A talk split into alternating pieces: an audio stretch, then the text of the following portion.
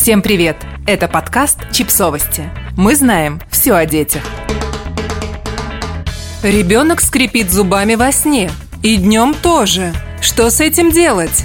Непроизвольный скрежет зубами называется бруксизмом. Исследования показывают, что зубами во сне скрипят двое из десяти детей. Чаще всего дети скрипят зубами ночью, чем жутко пугают своих родителей. Но некоторые делают это и днем. Почему же это происходит? Разбираемся во всех подробностях. Как понять, что это бруксизм?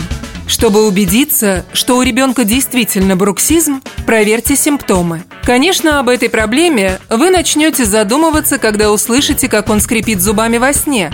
Но есть и другие признаки. Головные боли, боли в ушах и челюсти, повреждение зубной эмали. Может, у него глисты? Нет, это один из мифов, который давно развеяли. Бруксизм никак не связан с паразитами в организме ребенка, поэтому не стоит, едва услышав скрип, бежать за глистогонными. В чем же причина? Одна из самых распространенных причин – прорезывание зубов. Поэтому многие дети начинают скрипеть зубами примерно в 6 месяцев, когда у них появляются молочные зубы. А возвращается бруксизм после 5 лет с прорезыванием коренных зубов – если зубы уже прорезались, но ребенок скрипеть не прекратил, возможно, дело в неправильном прикусе.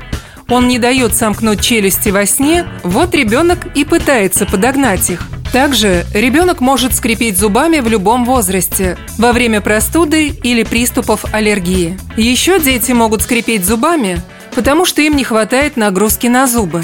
Так бывает, когда ребенку уже пора переходить на взрослую пищу, но вы продолжаете кормить его только молоком.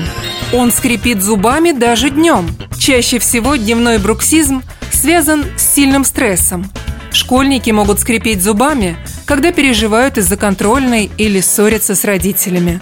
Также бруксизм провоцирует некоторые лекарства. Если других причин вы не видите, но ваш ребенок регулярно принимает какие-то таблетки – Проверьте список их побочных эффектов или расспросите назначившего лекарства врача. Как это лечить? Зависит от причин.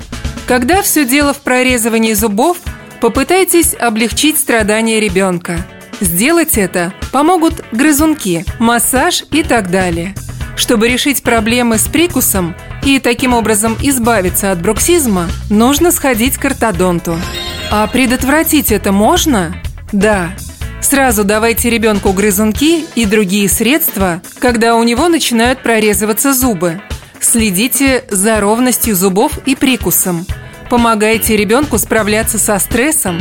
Обсуждайте его проблемы в детском саду, школе и дома.